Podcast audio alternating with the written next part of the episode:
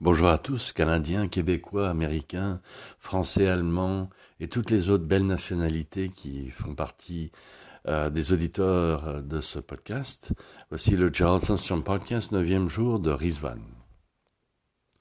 Je ne peux que m'enflammer devant la haute sphère de la connaissance de la perfection bénie, un nom qu'on donne à Baha'u'llah, la splendeur de Dieu.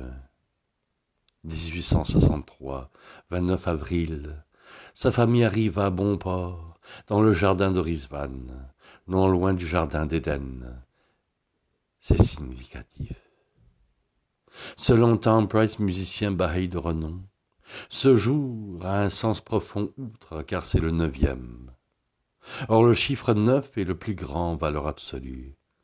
Et numérologiquement, il représente Baha, Ba, quatre, Ha, 5. Voilà les amis de partout dans le monde. Et euh, à la prochaine fois.